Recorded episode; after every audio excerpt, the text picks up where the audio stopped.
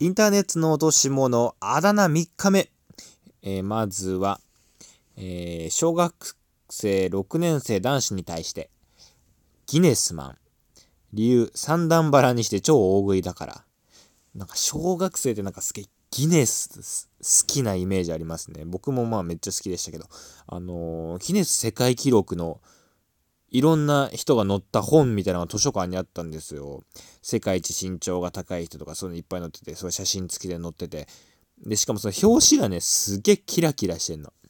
あの、スーパー、なんだっけな、スーパーなんとかガムみたいな感じでキラキラしてるの。あの、名前忘れちゃったな。酸っぱいやつ。中に酸っぱいね、粉みたいな入ってるやつ。あれぐらいキラキラしてる。ちょっとね、例え、ちょっとちゃんと言えなくてすいませんね。えー、次。えー、小学校の同級生女子に対して、えー、北京、理由、あまりにもブサイク、かっこゴリラ系だったため。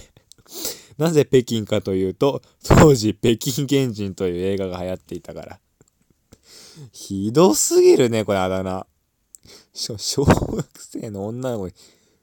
まだね、ゴリラって言った方がいいですよ、これ、下手したらもう。なんか、わざわざ言い換えてんのが逆にかわいそうな感じもしますけどね。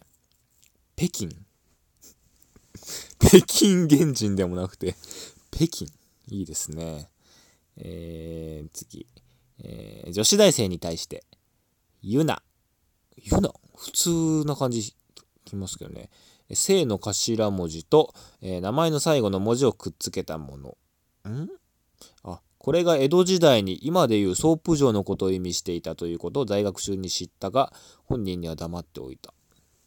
そうなんですね。でも、ユナっていう人、いるんじゃないですか、結構。ユナちゃんって。全然別にいてもおかしくない。ユーナちゃんは多いか。ユーナちゃんはいるけど、ユナはあんまりないかもしんないけどね。ゼロではないと思いますね。あ、でもそういう意味なんだね。ちょっとね、ここでまた勉強になりました。というわけでね、インターネットの落とし物、あだ名、まだまだ続きます。